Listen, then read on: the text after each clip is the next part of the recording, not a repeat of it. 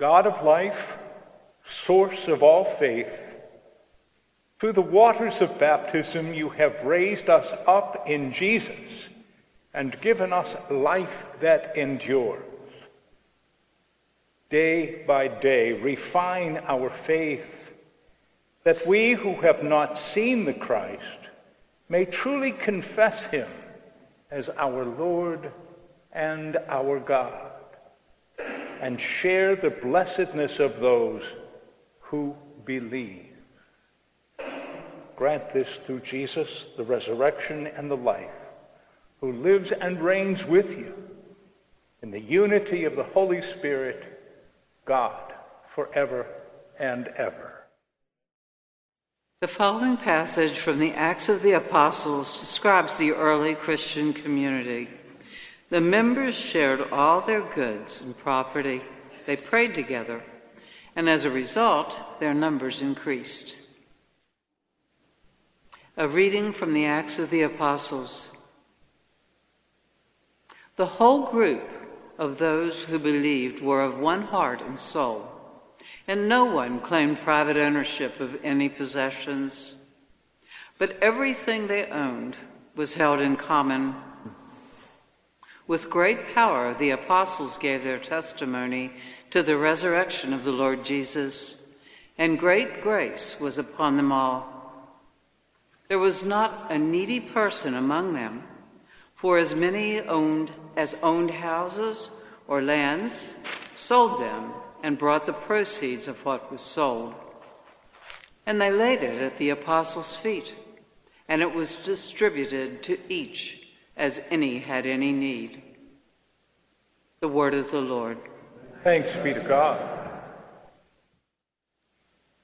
The following passage from the first letter of St. John teaches us that by faith in Christ and our love for one another, we have the power to conquer the world. A reading from the first letter of St. John. Beloved, everyone who believes that Jesus is the Christ has been born of God. And everyone who loves the parent loves the child. By this we know that we love the children of God when we love God and obey his commandments. For the love of God is this that we obey his commandments. And his commandments are not burdensome. For whatever is born of God conquers the world. And this is the victory that conquers the world our faith. Who is it that conquers the world but the one who believes that Jesus is the Son of God? This is the one who came by water and blood, Jesus Christ, not with the water only, but with the water and the blood. And the Spirit is the one that testifies, for the Spirit is the truth. The word of the Lord. Thanks be to God. The Lord be with you. And with your spirit. A reading from the Holy Gospel according to John. Glory to you, Lord. It was evening on the day Jesus rose from the dead, the first day of the week. And the doors of the house where the disciples had met were locked for fear of the Jews. Jesus came and stood among them and said, Peace be with you. After he said this, he showed them his hands and his side. Then the disciples rejoiced when they saw the Lord. Jesus said to them again, Peace be with you. As the Father has sent me, so I send you. When he had said this, he breathed on them and said to them, Receive the Holy Spirit. If you forgive sins of any, they are forgiven them. If you retain the sins of any, they are retained. But Thomas, who was called the twin, one of the twelve, was not with them when Jesus came. So the other disciples told him, We have seen the Lord.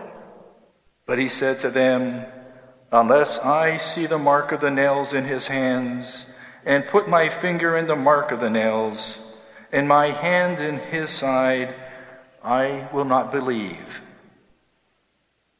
After eight days, his disciples were again in the house, and Thomas was with them. Although the doors were shut, Jesus came and stood among them and said, Peace be with you. Then he said to Thomas, Put your finger here and see my hands. Reach out your hand and put it in my side. Do not doubt, but believe. Thomas answered him, My Lord and my God. Jesus said to him, have you believed because you have seen me? Blessed are those who have not seen and yet have come to believe. Now, Jesus did many other signs in the presence of his disciples, which are not written in this book. But these are written so that you may come to believe that Jesus is the Christ, the Son of God, and that through believing you may have life in his name. The Gospel of the Lord. Praise to you, Lord Jesus Christ. How blessed are those who have not seen, but have believed. You know, a question that has bothered me for years is where was Thomas? on that first Easter night, when Jeshua, when Yeshua, the risen one, came and stood before his disciples. I have a theory about where Thomas was. You know, Thomas, his, his nickname, Didymus, the twins, he had twin daughters. You didn't know that. And their names were Didi, Didi, and Musa. And Didi and Musa, they were on a traveling softball team.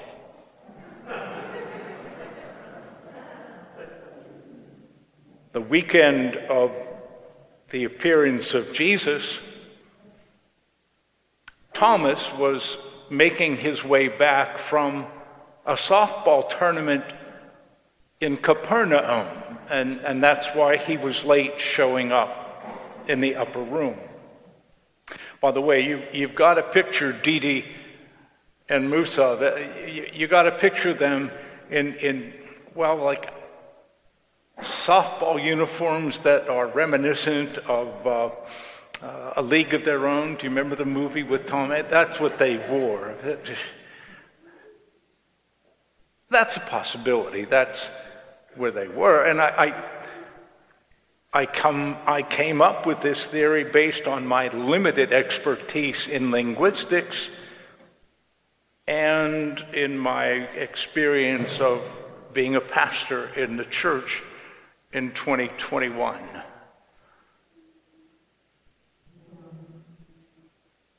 The traveling team. What else could keep us from being in the presence of the risen Jesus. Membership on the traveling team.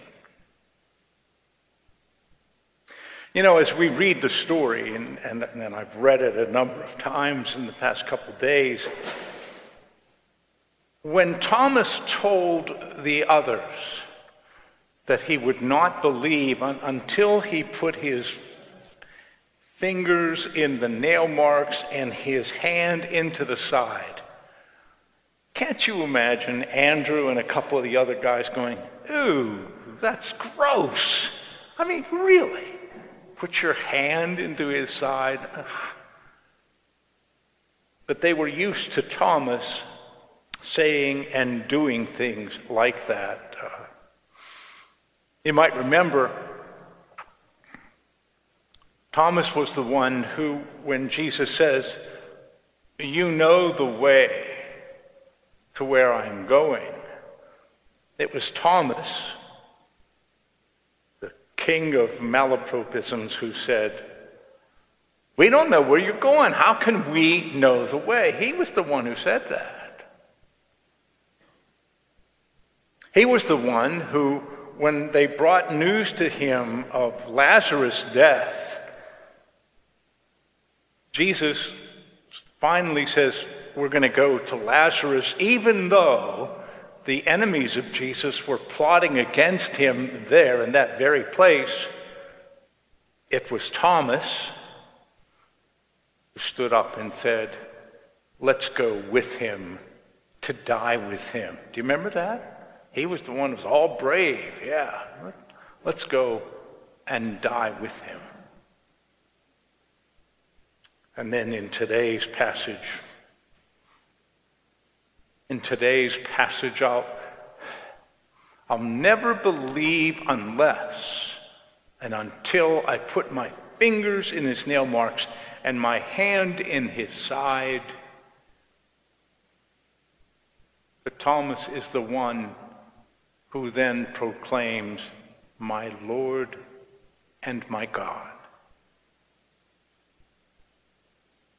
He went from being so inappropriate to being most appropriate, a stalwart in our belief, my Lord and my God. We give Thomas a lot of flack. He's the doubter, huh? But he's, he's more than the doubter in the Gospels. He's the one who does say, Let's go with him. He's the one who does proclaim, My Lord and my God. He didn't stay mired in doubt. He came to faith, deep, profound faith.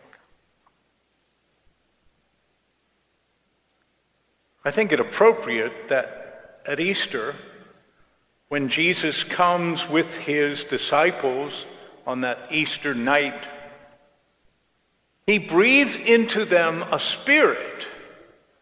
And the spirit that he breathes into them is a spirit of forgiveness, acceptance, reconciliation. Whose sins you forgive, they are forgiven. How appropriate. And when these guys have to welcome Thomas back, Thomas, who's been in Capernaum at the softball tournament, it's appropriate that they are filled with that spirit the spirit of forgiveness, the spirit of acceptance, the spirit of reconciliation. In the Easter season, we celebrate that it's that spirit that Jesus breathes on us. In the Easter season and throughout this pandemic year, it is the spirit of forgiveness and reconciliation and acceptance that Jesus has breathed upon us, even through the Zoom the technical, the t- technology of Zoom. His Spirit breathes upon us. And it is that Spirit, the Spirit of forgiveness, acceptance, and reconciliation that will fill the church when we come back in person to the new normal. That spirit will be the spirit that enlivens us. Peace be with you. Thanks for listening to this week's service. To stay up to date on the latest news involving our parish, please visit our website at goodshepherd-sc.org.